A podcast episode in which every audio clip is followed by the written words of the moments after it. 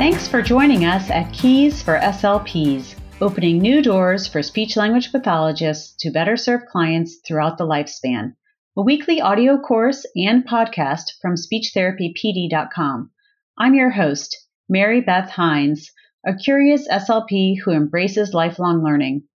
Keys for SLPs brings you experts in the field of speech language pathology, as well as collaborative professionals, patients, and caregivers to discuss therapy strategies, research, challenges, triumphs, and career opportunities.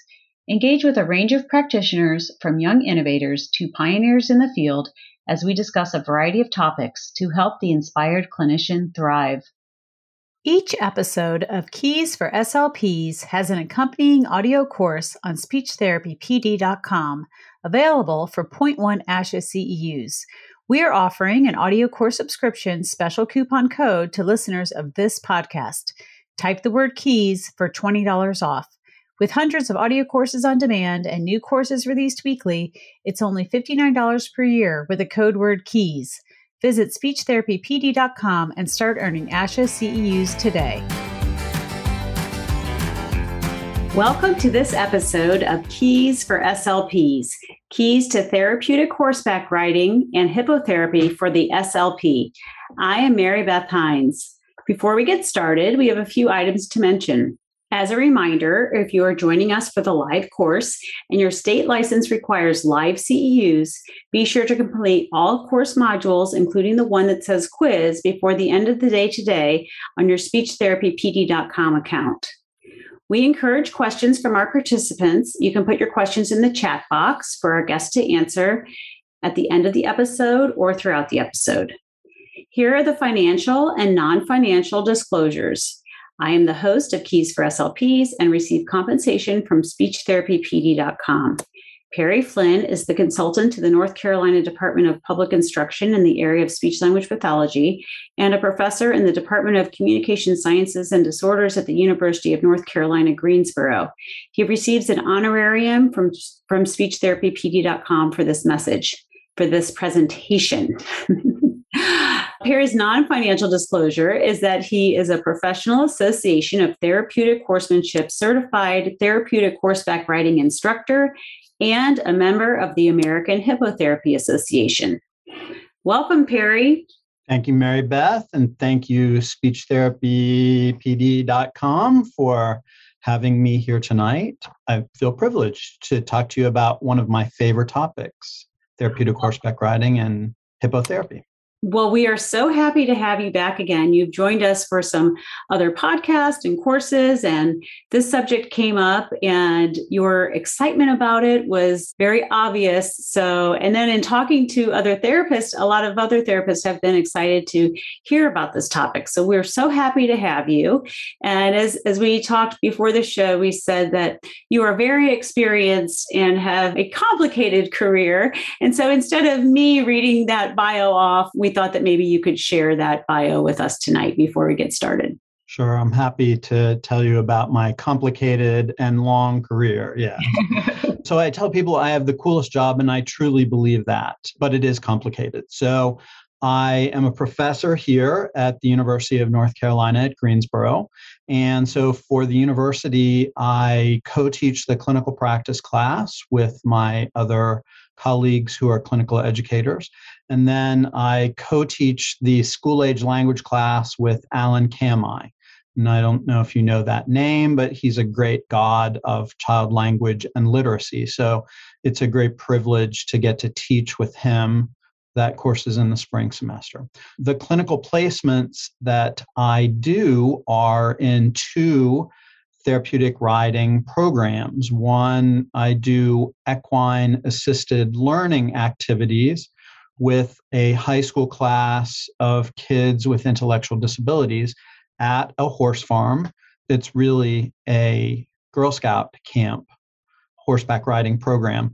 But the head of the horseback riding program is a friend of mine and a therapeutic riding instructor too. So we do equine assisted learning activities at that program.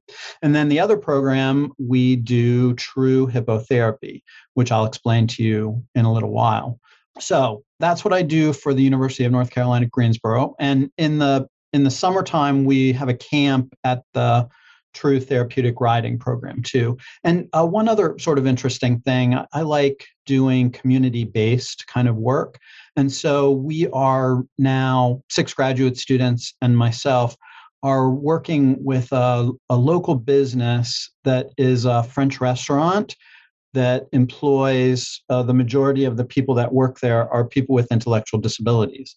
And they teach a course of study that helps people with intellectual disabilities get work in the restaurant business here in Greensboro. And so we teach like a social language class for restaurant for restaurant skills for that class too. So that's another thing that I do for the university that makes my university work really interesting. So then I'm the consultant to the North Carolina Department of Public Instruction in the area of speech language pathology. And that's a really fancy title for saying that I'm the head of speech pathology for the public schools of North Carolina. So I influence legislation, I influence policy in um, both special education and speech language pathology in particular. I provide either myself or contract to provide the continuing education that the State Department provides. And I do a lot of you know answering emails about people's questions and try and uh, publish the latest evidence-based practices in the areas of school based practice and do technical assistance to directors of exceptional children and speech language pathologists in our state. So that's my complicated job.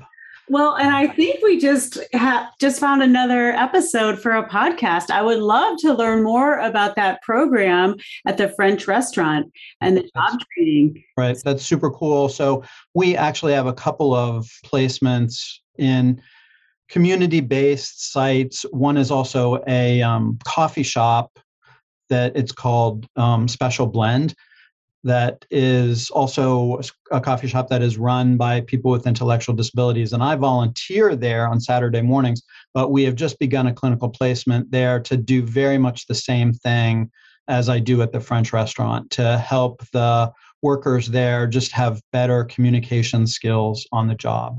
So yeah, I'd love to do a podcast about, you know, sort of community based speech language pathology services in very natural environments. So Chez Genèse is the French restaurant here that's in town, and Special Blend is the coffee shop.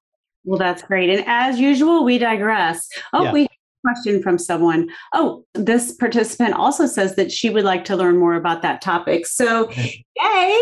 so you'll have to tune in to whenever the the next course with me comes on, and we'll talk about just that. Oh, that would be great.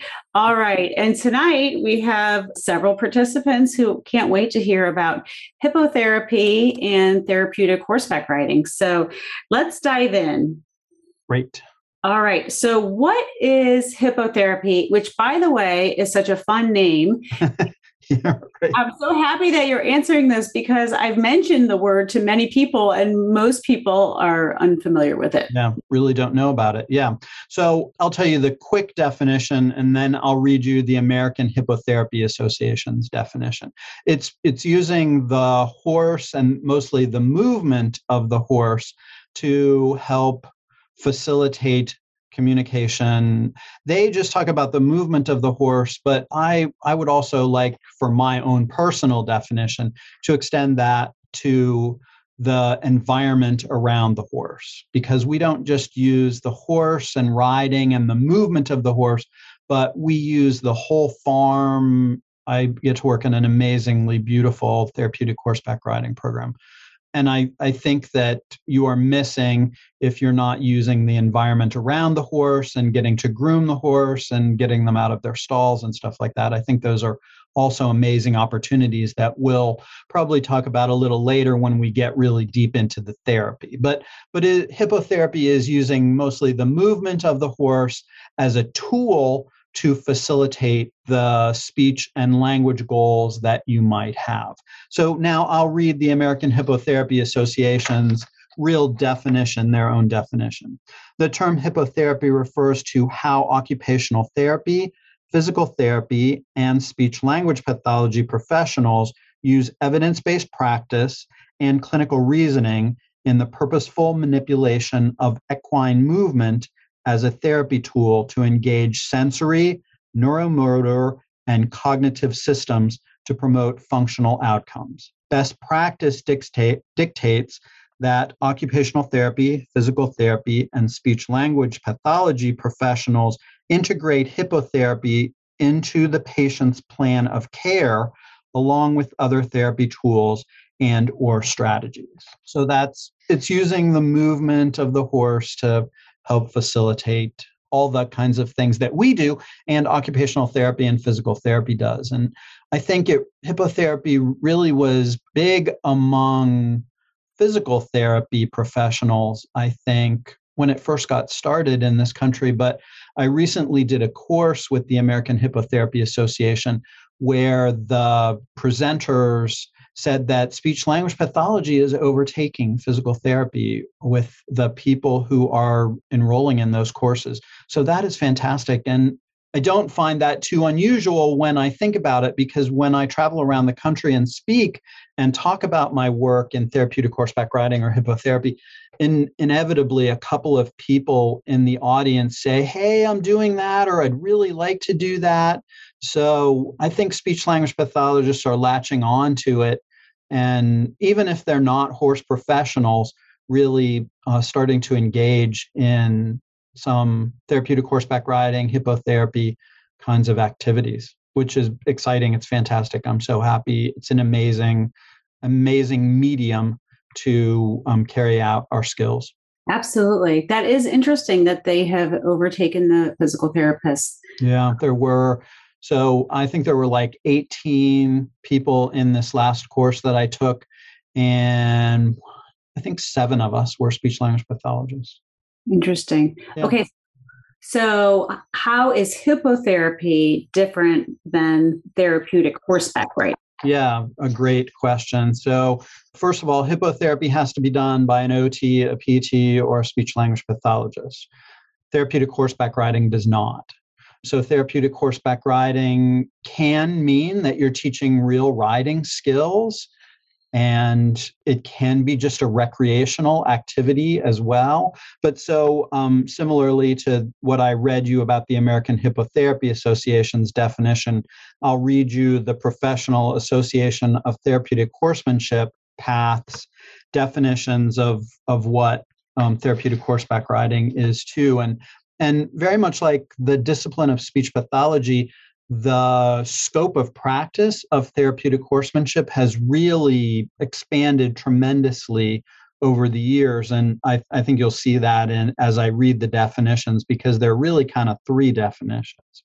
So i'll get started. Equine professionals may offer four distinct non-therapy services that are adapted from traditional equine disciplines of horseback riding driving and vaulting these include adaptive equestrian sport, adaptive riding, and therapeutic riding, driving, and interactive vaulting. So I'll, I'll stop there and talk about that a little bit. So therapeutic horseback riding is is like riding the horse, but also driving uh, for those people especially that can't ride for probably physical reasons or are afraid to ride a horse. Many centers now have uh, like ponies that you can drive in a cart. So that is part of therapeutic horseback riding these days. And then vaulting is also a part of therapeutic horseback riding. That's when you do sort of gymnastics on the back of the horse. Okay, so that's that's one aspect of it. Equine assisted learning is especially trained or certified professionals may incorporate horses in three distinct non therapy services equine assisted learning in education, equine assisted learning in organizations, and equine assisted learning in personal development. And so I told you about the the classroom with kids with intellectual disabilities that we see. So we are doing equine assisted learning and education. So we are tying the the horse farm and the skills around the horse farm to the standard course of study, or those guys are on the extended content standards, the adapted curriculum. So, like we're we're talking about in their curriculum, they talk about the food pyramid and food choices. And so we relate that to food choices and the food pyramid for horses. And they learn about first aid things. We learn about first aid for horses and compare and contrast that to first aid for humans. So there, there, it's a really very natural. Once, once you think it through some, it's really a very natural.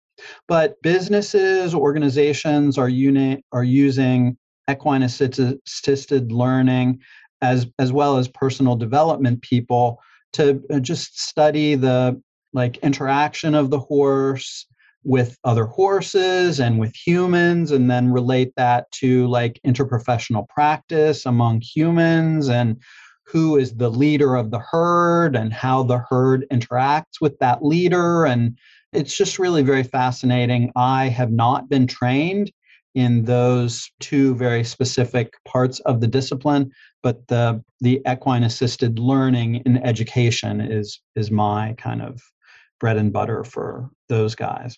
And then the third part is the licensed therapy professionals may incorporate horses in five distinct therapies counseling occupational therapy physical therapy psychotherapy and speech language pathology. So that's what that's what the Professional Association of Therapeutic Horsemanship says. The American Hippotherapy Association really just just advocates the use for OTPT in speech, not not psychotherapy or counseling. As you can see, there is certainly crossover there, but there a Venn diagram would be a really good way to describe how they are separate. Hippotherapy and therapeutic riding have some very separate qualities to them, but there is also some overlap. And so I really like to live in that overlap area where I'm working on some educational standards at the same time that I'm working on speech and language skills using the movement of the horse, but also using the surroundings of the horse and the barn environment to carry out my goals. Excellent. Excellent. Okay, so that begs the question, which a, another participant asked: Do most health insurance or do any health insurance companies pay for this, and who, who or what are the other payer sources? Yeah, so the American Hippotherapy Association struggles with this a good deal. There are no codes for hippotherapy, but it is just speech language pathology, OT, and PT. It just happens to be on the back of a horse.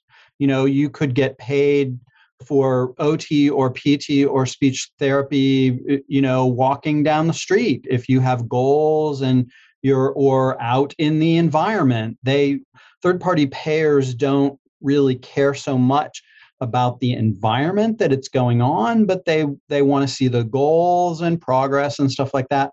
And all of that is the same. So it is really billed just as a speech pathology session.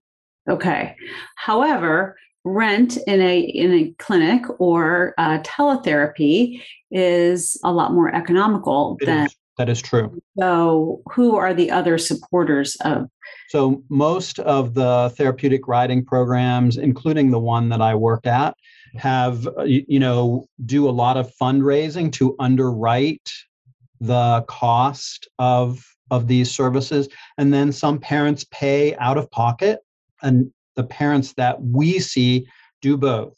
Get some scholarship money from the therapeutic horseback riding program and also pay out of pocket we do not bill Medicaid. I don't know if any of those kids are Medicaid eligible, but we do not bill Medicaid or any third party reimbursers for the services that I provide.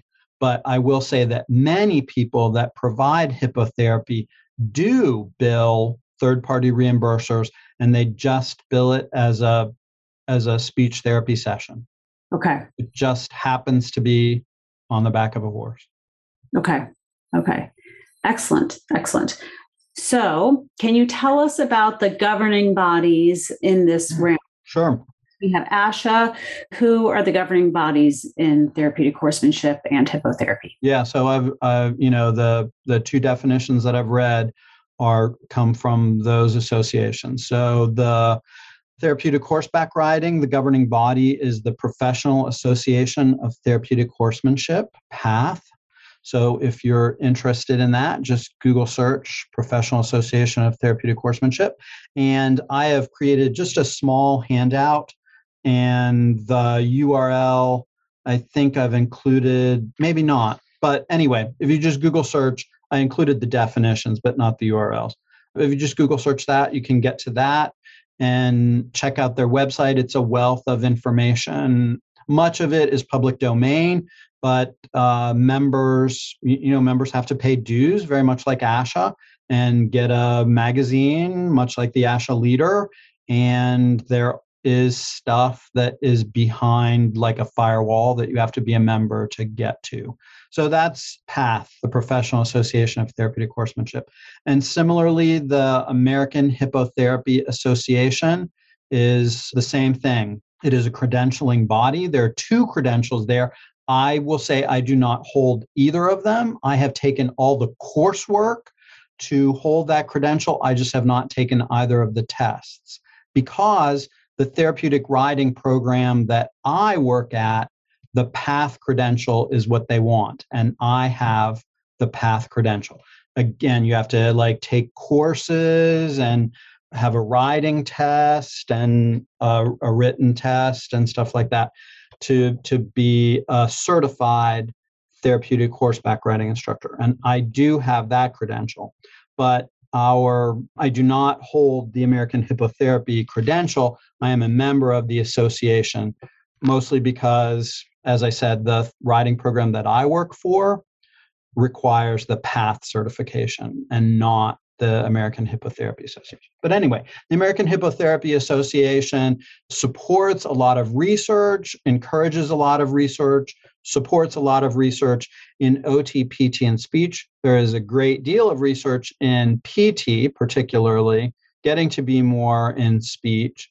But they have an extensive bibliography. I am not sure if it is public domain or if it's behind the firewall of the membership, but I'm a member of that association. And anyway, several of our graduate students have done some low level research, like single subject design research about the kids that we see at the hippotherapy program. Okay. So there are certain requirements for certification. Just by, like ASHA. Yeah. ASHA. Yeah. But how about just membership? What are yeah, so I think you can be a member of both. So I am just a member of the American Hippotherapy Association.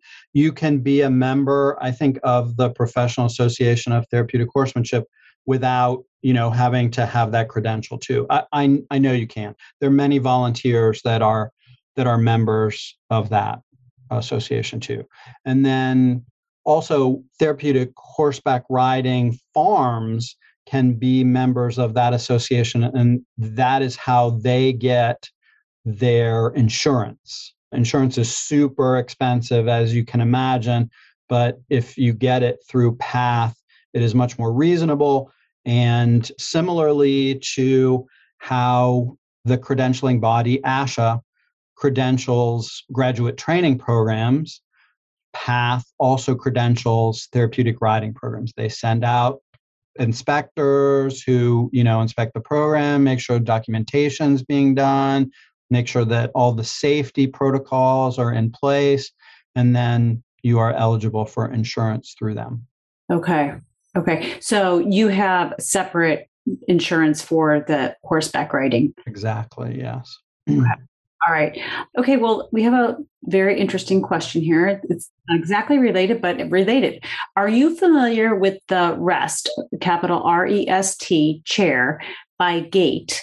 which was designed to mimic the movement of slow walking of a slow walking horse. This person's district just purchased one for use in speech therapy and would love to know how to integrate it into sessions. Yeah, so I don't I have heard of it. I don't know about it. I have not seen or used one, but I think that's amazing. Uh, like I would have the kid in the chair and you know work on like you could work on literacy skills emergent literacy skills you could work on speech skills speech sound disorders. I you know the premise of it is that it's sort of a sensory integration tool dare i say those words since sensory integration is somewhat controversial. But it sort of you know wakes up the senses and helps to integrate them and that movement sort of helps for our skills to get deeper into the brain because of all the movement and stimulation that's going on. So, uh, you know, one of the kids that I'm going to tell you about probably as a case study is a very sensory seeking kind of individual, young child, and and like she is super attentive and very focused because the movement of the horse is is doing the movement for her. When she's off the horse she's self stimming a lot on her own to provide herself with that that like sensory input. She's huge sensory seeking but the horse provides that for her you know she she would live on the back of the pony if she could and her her mom would have her live on the back of the pony if she could mm-hmm. so i i think one of my favorite phrases that my occupational therapist uses is a sensory diet. So you know i think that chair could be part of a sensory diet for that particular individual that might really help them to sensory integrate and so I see is there research on how the movement of the horse, yes, there is research on how the movement of the horse really contributes to kids learning. It's mostly in the physical therapy realm, and you can find that research on the American Hippotherapy Association website. If I, I think that the bibliography is in the public domain on the American Hippotherapy website. But there is research, yes, and as I said, it's it's particularly in the area of physical therapy. Okay. And then I think specifically they said on how long they should be on the horse to ah, okay. Yeah, I I am not sure about dosage studies. I, I would think that is a dosage study. And I don't know about dosage studies that talk about hippotherapy. What what everyone says is, especially starting out, how long the child or or grown up whoever can tolerate it our sessions are about 50 minutes long so you know like the probably the length of a pretty typical speech therapy session anyway dosage studies for just speech therapy in general are few and far between and haven't been validated very well but the American Hippotherapy Association says, you know, once or twice a week for that hour, 50 minute kind of dosage is the ideal. I do it once a week for 50 minutes to an hour with the kids that I see. Okay. And, and their parents report that that is really amazing and especially that day that evening and into the next day kids kids seem to be benefiting from that that is the variable that that they seem to benefit from so it lasts about a day okay Excellent. So interesting. All right. So before we leave our, our credentialing discussion, we, there is another question. So once someone becomes credentialed, do they are, are there continuing education requirements, uh, just like we have, just like what we're doing tonight on speech? Absolutely, absolutely. Yeah, both of those associations provide courses. There are some courses at conventions that you can take you for the path certification, you have to have it sort of broken down into horseback riding skills, therapeutic horseback riding skills, and special education or disabilities skills. You have to have hours in all those three things. I think it's 30 hours every two years. It, it is, you know, fairly rigorous. And then for PATH certification, I mean, for American Hippotherapy Association, something similar, you do have to have continuing education hours to keep your credentials up. They too sponsor courses. I've, I've done, um, they sponsor some some briefer courses than this, But before you can take the exam, you have to do the level one and level two courses. And those are like four days long, very intensive, all day long kind of things. And I've done level one and level two, but as I said, I just haven't taken the exam because it's it's it's like the praxis for us. And because of all the other stuff I do, I just haven't felt like I have the time to study for that. And the credential that my therapeutic riding program wants is the PATH credential. And I do have and hold and continue to keep that credential up. I'd love to sit for the exam, but I got a lot of other things going on. Well, that you do. okay. So, how do the Special Olympics, the, the equestrian sport, in the Special Olympics. How does that fit into all of this? Yeah, so Special Olympics also has the equestrian sport, and I'm very involved in that here in North Carolina. And it is, you know, completely in line with therapeutic horsemanship, with the path.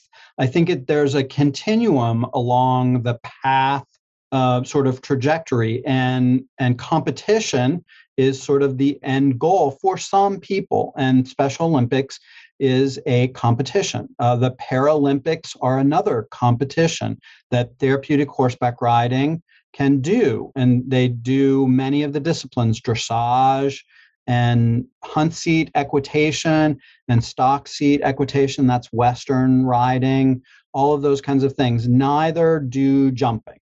I, I do jumping. I have a hunter, a horse that is a hunter jumper, and I do the jumping stuff. But but uh, therapeutic horseback riding does not do jumping, and Special Olympics also does not do jumping. So I just see it as a continuum for those people that are engaged in therapeutic horseback riding, that it is a way for them to demonstrate their skills at the competition level. Hippotherapy, now because it is very focused on the therapy of OTPT speech, does not really engage in you know special olympics because that competition is not important in hippotherapy. It it may be important in therapeutic horseback riding but i'm i'm a big proponent of what special olympics can provide to riders. There are uh, it depends on your state about how involved Special Olympics is in the equestrian sport. It is obviously a very sort of boutique sport and uh, quite expensive, but many states offer it. North Carolina does. We have some uh, local competitions. They're they're more like a class or two at a local horse show. But then every year we have the equestrian championships, and this year we're going to have it an amazing world class venue in Tryon, North Carolina, where the World Equestrian Games were held a couple of years ago here. It's amazing. They are donating everything that Special Olympics does does not cost money. The training and and things that that are done do not cost money. If you're interested in that, that too requires like some continuing education, some credentialing as a coach to coach Special Olympics equestrian. Check that out in your state or your local Special Olympics program. Most uh, states are arranged by county as as a local program, and maybe you could get involved in Special Olympics equestrian at your local program level. So it sounds like people should really check out what's uh, available to them locally to decide which direction they want to go in. Absolutely, sure, yeah necessarily better than the other. It's just a matter of what is available to you in your area. Yeah, and I, I think this question comes up in a minute or two, but I'll I'll sort of tackle it now. You don't necessarily have to be a horse person to be, you know, involved in really any of those sports. There are there are many programs that have speech language pathologists as sort of consultants that are not really necessarily involved in the day-to-day work but tell the therapeutic riding instructors you know what kind of speech and language goals could go on in therapeutic riding session and help those instructors to infuse communication goals in in the riding. And you know you you can become an american hippotherapy person. You do have to have some horse skills when you go through those trainings but you know you don't have to be be able to you know jump courses of jumps and stuff like that it is helpful certainly if you feel comfortable with horses and have some horse experience in all of those capacities with special olympics therapeutic horseback riding or hippotherapy but it is not necessary in any of them Okay. So it's not necessary. So, what would you, if we have someone listening tonight or uh, later through a podcast platform, and they have no no experience with horses, but like animals and, and think they like horses, sure. what would the first step be to take? So I would reach out. I would look up on the PATH website, the Professional Association of Therapeutic Horsemanship website, and see where you find a PATH certified program near you. And then you might be in touch with them and say, I'm a speech language pathologist. You know, would you have any use for me? Could I volunteer? Could I volunteer just as a volunteer? Or could I volunteer as a speech language pathologist that collaborates with you in some classes or around some kids that have that you identify have some communication needs. So I, I think that would be a great way to do that. And many, many people do do it. There, there are two schools here in North Carolina that have therapeutic riding programs on the campus of the school. They're public schools. And the community has built like a barn and uh, an arena and stuff like that. And then the community contributes horses like a, a couple times a week to those places. I, I would caution you about this though. There are a lot of places that call themselves therapeutic horseback riding and and they're just like somebody's dragging a pony out of the field and putting a kid on them. And there there's just a lot of sketchy stuff i will say. So i would really encourage you to go and volunteer at either you know sanctioned special olympics programs in your community or path certified therapeutic riding programs or american hippotherapy association sanctioned programs as well. Those those are you know the gold standard high quality super safe. Those are the places to go to get started. I think that is very helpful to hear from you and good to be cautious. Absolutely. Yeah, you have to be super careful. There there are lots of things that can go wrong and but if you know if you're well trained and the horses are well trained and the facility is safe in every respect then you minimize all those all those things that could go wrong mm-hmm, mm-hmm. exactly okay so I know many people will would benefit from therapeutic horseback riding. Can you talk about what populations you think or you've had experience with that have benefited most? And then also what populations would not be candidates for therapeutic horseback riding? Sure. So I've worked, uh, I'll tell you about this later on, but I'm about to turn 60 and I've been doing this since I was 18 years old. I started volunteering, actually 16 years old. I started volunteering in a program.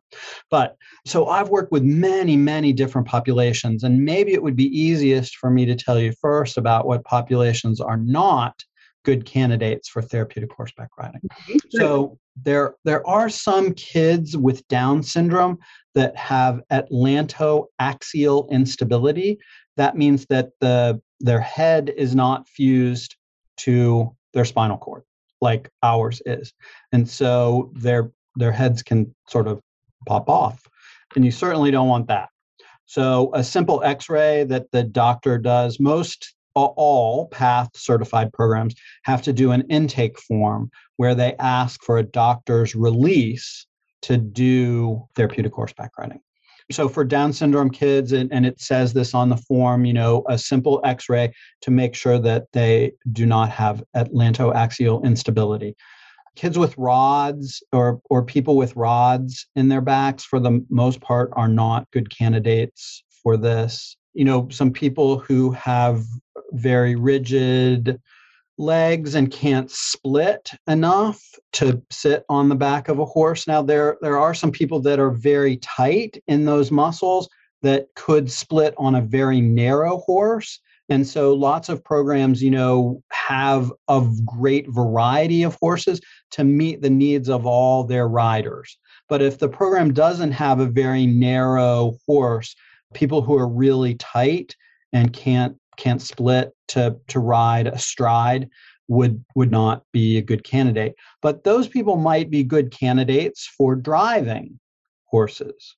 So anyway, the way to do it is to look at that form and and have a medical release a doctor has to release them and look at all of those aspects of physical ability and you know there are some people that are injurious to themselves or injurious to the animal that like would pinch or poke or something at the animal they are obviously not a good candidate for riding we while the horses are not expensive horses typically, they're typically older horses that have been around the block. They are incredibly valuable horses because of the the job that they do, the um, they carry these people, and there is a lot of mental health considerations about the horse. Some of these, some people that ride, some kids with autism or or other people that have physical disabilities it, it is not necessarily super comfortable for the horse sometimes so we really have to take the physical and mental health aspects of the horse especially into consideration with therapeutic horseback riding so part of the path certification is to have a plan to manage the mental and physical health of the horses in the therapeutic herd for the program. So, got to consider all that too. Absolutely. So, how are horses selected for the programs? Yeah. So, the path has a sort of checklist that you go through. Most programs, I, I will say, most programs accept donated horses. Some programs purchase horses. The program that I work at does all kinds of things. They accept donations, they accept long term leases, they have purchased some horses. Anyway, a variety of things. They've saved some horses from really bad fates. Anyway, a variety of, of ways that that they acquire the horses. And then there is typically a, about a month period of sort of testing them, having a variety of people ride them, and playing the games that some kids do, like throwing rings, and some people have them like walk across tarps and listen to loud music. And the one therapeutic riding program that I worked at during the summers when I was in college, we had a very specific protocol that all the horses had to go through. And the sort of end, the test was that we shot a blanks pistol off of them. They had to stand still while we shot a pistol off of them. And if they passed the pistol test, they that lots of people in the horse world say that they are bomb-proof horses, and so that's you know that's what we want are bomb-proof horses. Um, that was a protocol developed by that. Yeah, PATH. Uh huh. PATH suggests all the things that you should have horses go through to to sort of be well equipped to be a therapeutic horse. We we also want sound horses, you know, that don't don't have hurt legs in in one way or, or hurt bodies there are some some injuries or you know arthritis or something that that people can live with but there are lots of uh, infirmities we'll say that that you can't live with. And that's part of the management of the the horses. And you a good therapeutic riding program has a variety of horses tall short wide, narrow, quick movers, slow movers, very sort of busy movers with a lot of a lot of sensory input and then really quiet movers and and part of what the therapeutic horseback riding instructor does is match the horse and their movement to the rider so that we're getting the most at most physically and most physically, mentally, in every way out of time that the person is riding. Now, initially, when a person in therapeutic horseback riding, uh, when they start, does the instructor is the instructor actually on the horse with that person? Let's say uh, typically not. So that is yeah there are some programs that do that that they might start sort of back riding where the instructor is behind. It's possible. I i think that that was more popular a while ago. It is it is less popular now i think. I have never liked to do that. I feel like that's a lot on the back of any horse but you certainly have are super careful to have uh, sidewalkers you know people walking on both sides of the horse doing therapeutic holds on the rider and a leader who is leading the horse too. Uh, there are some adapted saddles and adapted equipment that can help people, even spinal cord, people with spinal cord injuries. There are some adapted saddles that um, even people, you know, who have very little control below a certain part in their spine can ride with these adapted saddles that help hold them in. Oh, that's amazing. Yeah, Great. some some paraplegic people that that ride. Well, I know we let's check our time. I want to remind everyone if you have questions, you can put them in the Q&A or the chat. And let's see here. We're going to get into some case studies, but before we do that, you mentioned that you started working with horses when you were 16. Can you tell us a little bit about your journey with horses because you are coming up on a big birthday, so it's been a while. yeah. So I I've ridden since I was 10 years old, but a friend of mine when I was about 16, a friend that I had through horse showing, her farm had a small therapeutic riding program. It was a show stable, but they also had a small therapeutic riding program. And she said, "Oh, you know, like you you'd be great at doing this. Why don't you come over?" She did it herself. She volunteered and why don't you come over and so i did and it was amazing and i did it all through high school on weekends volunteered at that program and then uh, this was before i was certified uh, so then the the owner of that program got me a job for my summers when i was in college here at uncg when I went home in the summer, an amazing uh, like Taj Mahal therapeutic riding program that was owned. Uh, I'm from Pittsburgh, Pennsylvania, and it was just outside of Pittsburgh called Allegheny Valley School. I think it still exists, but they had a farm off the main campus. It was a campus, sort of group home campus for adults with intellectual disabilities. And most everybody traveled one day a week to the barn, to the farm that was a working farm. We cut hay. The residents helped cut hay. They helped clean stalls. They got to ride every day. We raised pheasants for a release program. It was just an amazing place. They had their own French gardens that we tended every day. Anyway, it was an amazing place. So I got a lot of experience there. And then shortly after that, when I was shortly after when I was in graduate school, I got certified at the place that I continue to work at here, which is called Horsepower Therapeutic Learning Center in Greensboro, North Carolina. And they, for several years, they sort of worked out of wherever would give them a place. And finally, they were able to buy land and build an amazing million dollar facility on that land. And so, again, like I get to work at sort of a Taj Mahal kind of therapeutic riding program that uh, has a beautiful barn and we have a couple of long sensory trails that have sensory equipment out on the trail and you know big fields for the horses to be turned out in for a good time of the day so anyway the different populations that i've seen we had a couple of people that were uh, paraplegics at the first therapeutic riding program that I had. One woman was a female jockey, and a thoroughbred horse fell on her and severed her spinal cord. And she grew to be independent as a rider. She was able to get herself on the horse. She bought an amazing horse and she was able to go back to the track and work as an outrider back at the track where she worked. And then she too got certified as a therapeutic riding instructor. Oh, wow. Um, so we had a class of three people with who are paralyzed, like from the waist down.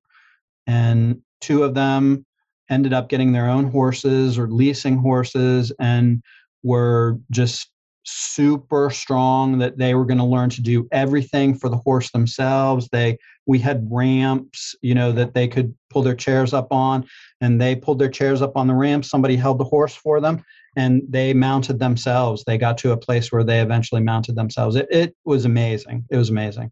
So kids with autism respond really well to therapeutic horseback riding to animals you know they there seems to be some sort of special connection there. So increasingly, lots of kids with autism are involved in therapeutic horseback riding programs.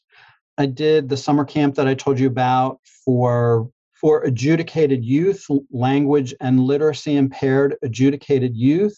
And we set like literacy goals for those kids on a daily basis, and they had to work for their rides on the horses. And one kid, you know, like one day sort of fooled around, messed around, and he didn't think that he didn't really believe that I wouldn't let them ride, and I didn't let him ride, and that was last time. He he was super motivated too. So we used riding in that context as a motivator for those for those kids. They were inner city kids. They had all been in juvenile justice system in some way, and they that was so much fun. Like they loved it so much, and they loved the horses. They were inner city kids, and the barn, the farm was just amazing for them. Some of my favorite, some of my favorite summer camps. Lots of people with a variety of intellectual disabilities. One of my friends here at the university is into adult neurogenics. And so, about four or five years, we did adult survivors of traumatic brain injury with the horses, and that too was just amazing. Like they they worked hard on their skills on the horse and it, it was just amazing to see them be like really independent at something again and you know for them we worked on like sequencing the sequence of getting on the horse was really hard so we had some visual supports for them and following directions the all the motor stuff that the horse generates at the same time as them trying to think through the directions like to follow a obstacle course or something mm-hmm. proved to be very challenging. But so so we were able to adapt those goals to their to their levels. So there there are many populations that I have worked with that can benefit um, a great deal. We have um, a child with Rett syndrome now, which is a neurodegenerative syndrome in children and girls, and the the movement of the horse and just the trunk control that she has to use her her family feels like it has kept her motor skills going on a lot longer. The her her level of degeneration has has really slowed down they feel like because of her ability to ride. There are lots of kids that are involved in physical therapy where the you know the movement of the horse really works on their core strength and being able to split works on their legs and anyway so those those kids too. I have a couple of augmented communication users that we have. I don't like mounting augcom devices really on okay. ponies it just is cumbersome and a little scary and complicated i think but i've gotten talking bricks from ablenet and mounted them on what's called a sleazy it's sort of like a pony t-shirt and put the t-shirt on the pony mount the talking bricks on the pony to give the pony the commands walk on trixie or whoa trixie and so they're single subject switches and those have worked really well you could you could probably put several of those on the pony if uh, we're just working on those two things for that one child Okay. So interesting and so wonderful to hear of all the benefits. And you've worked with so many different people. I know we have a little bit more time and we're going to get into some case studies. So it's probably really hard for you to pick because you you have seen so many people with uh, therapeutic horsemanship, uh, hippotherapy. So when when you say, do you say I'm doing hippotherapy, or do you it just depends upon it depends on the audience yeah. You know if i'm talking to speech pathologists yeah i say i'm doing hippotherapy if i'm talking to an audience of people that are not speech language pathologists, I think therapeutic horsemanship, therapeutic horseback riding is a little more iconic a term more mutually understood by the general population uh, uh, hippotherapy even some you know even a lot of speech pathologists have not heard of hippotherapy mm-hmm. but i can say it and then explain it to an audience of speech language pathologists okay wonderful so tell us about a couple of your favorite or most memorable or exciting cases yeah, so I've got I've got one kid right now who is I'll say one of my favorites. Her mother is fine with me saying her name. Her name is Annabelle. And if you are at all involved in Simucase, she is now a case. Case. She is their first therapeutic horseback riding case. And she's also an interprofessional practice case because I collaborate a great deal with her OT and PT. So she has propionic acidemia, which is a very rare condition where she doesn't process proteins correctly. And the proteins in the mother's milk early on were sort of her ammonia levels were huge and were killing off organs. So she had a liver transplant very early on in her life at Pittsburgh Children's Hospital. So um, she has apraxia, pretty severe apraxia, and some motor some motor issues. Cognitively, she seems pretty on target so far. She uses an AugCom device. She uses Words for Life, and is a whiz with it. I mean, she like they opened the whole Words for Life program app up to her after probably a month or two of working with her when she was three. I think she started using it when she was three. So I think by four years old, she had the whole app open to her. And she is a whiz at getting through anywhere. She can tell you anything she wants to tell you using that app. But anyway, she is the child that we use the talking the talking bricks on the pony. Her pony's Trixie. And we use that. Now, there are some activities that I do on the Pony where we use the augmented communication device. It's it's real compact, and so so there are some activities where I have the sidewalker carry the device, and she's able to use it and say things. If you have Simucase available to you, it, it's a great case to watch. It it tells you lots about therapeutic horseback riding. Anyway, she's one of my favorites. Those guys, that that group of riders that had spinal cord injuries, I loved working with them too. They they were just fearless. All three of them were fearless. Like I I could have told them to jump on that horse and gallop and and jump a jump and they would have done it. Now, we didn't do that, but they were just so ready to do anything and and super positive all the time that I was really young when I was working with them. And it was just such a great case study for me in optimism in the face of you know some severe challenges for for those people. But i loved working with them. They they got to ride really independently. They they were all three really brave and wanted to work really independently. I worked with individually, I worked with an older woman that had had a stroke and also had like a lot of physical arthritis and things like that. And we just really walked for the most part, did some strong walking and maybe a little trotting for a while on a horse, a, an amazing saintly horse. And we did it we did the work on a lunge line. She worked on a lunge line around me. So I stood in the center. The horse was on a, a line, a rope, and he worked in a circle around me.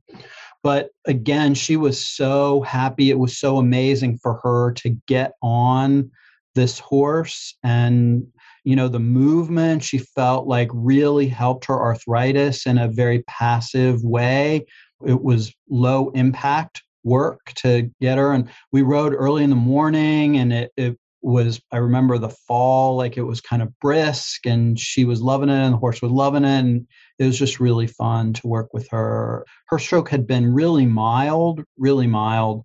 So she wasn't very physically involved. I think she felt like it did more help for her arthritis. And I, uh, so that makes me think of another woman whose whose daughter is a physical therapist in in the area here, and she had the the woman had ridden when she was younger, and she had had a severe stroke anyway, she had had a severe stroke, and like her great wish was to just be able to sit on a horse again. And we were able to make that happen for her. And she rode a couple of times, and then she passed away shortly after that. But but like her really like her end of life wish was to be able to ride a horse again, and and she was able to do that a couple times. Her it the stroke had impacted her communication tremendously, and and her physical ability to and her daughter just still remembers that and her mom you know remembered it uh, anyway it, it was a big deal to them to be able to do that how wonderful to be able to give her that wish. Yeah. so he was referred probably through her daughter. Do you with adults specifically how do you get referrals to therapeutic horse riding? Sure. That uh, you know there are some doctors who are aware of it and and might suggest it. I think that's really pretty few and far between. It's usually families that have heard about it and contact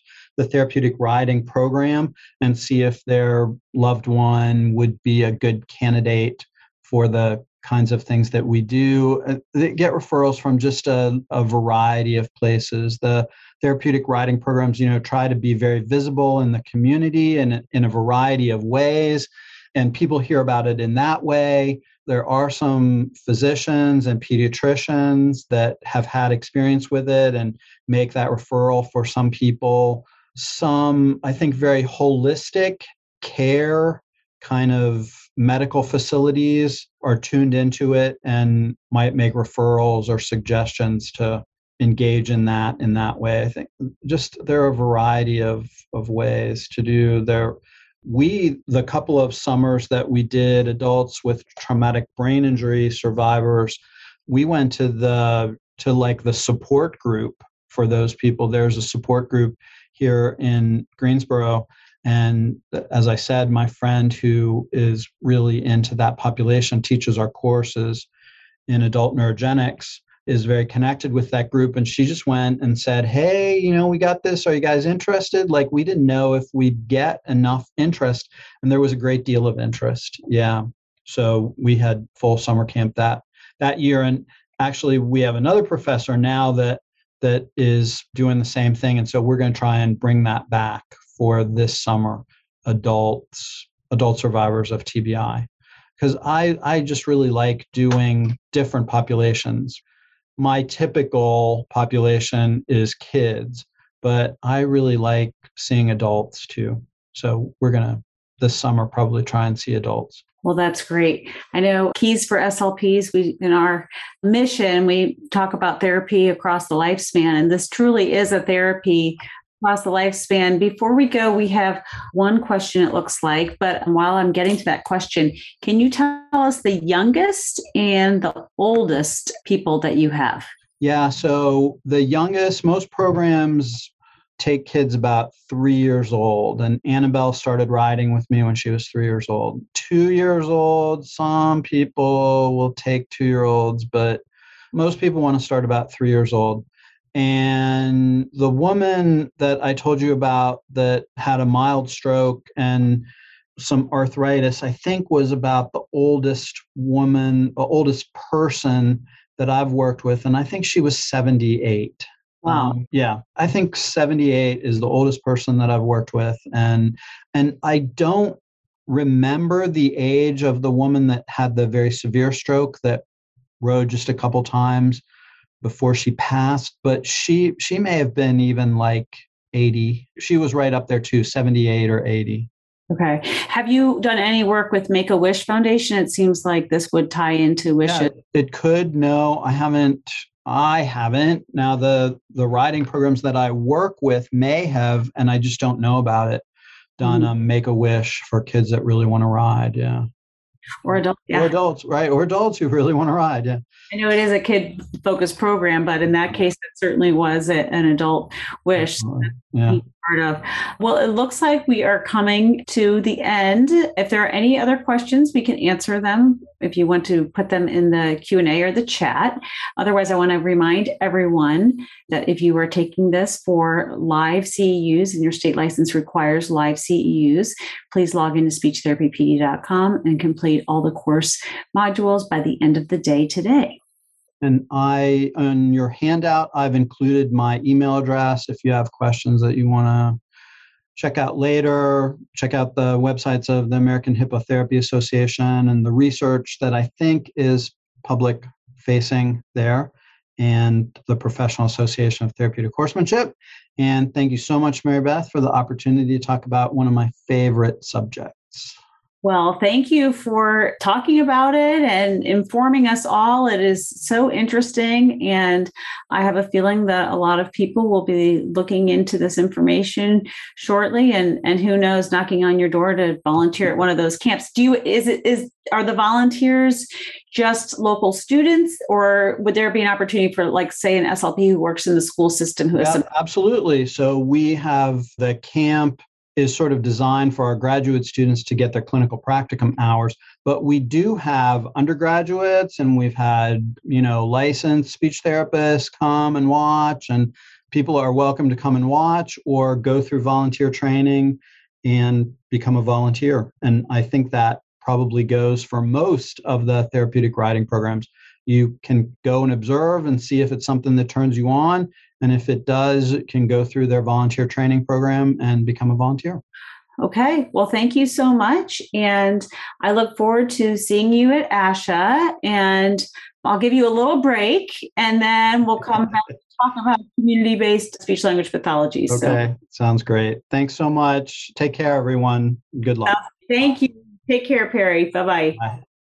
Thanks for joining us here at Keys for SLPs providing keys to open new doors to better serve our clients throughout the lifespan. Remember to go to speechtherapypd.com to learn more about earning ASHA CEUs for this episode and more. Thanks for your positive reviews and support. I would love for you to write a quick review and subscribe. Keep up the good work.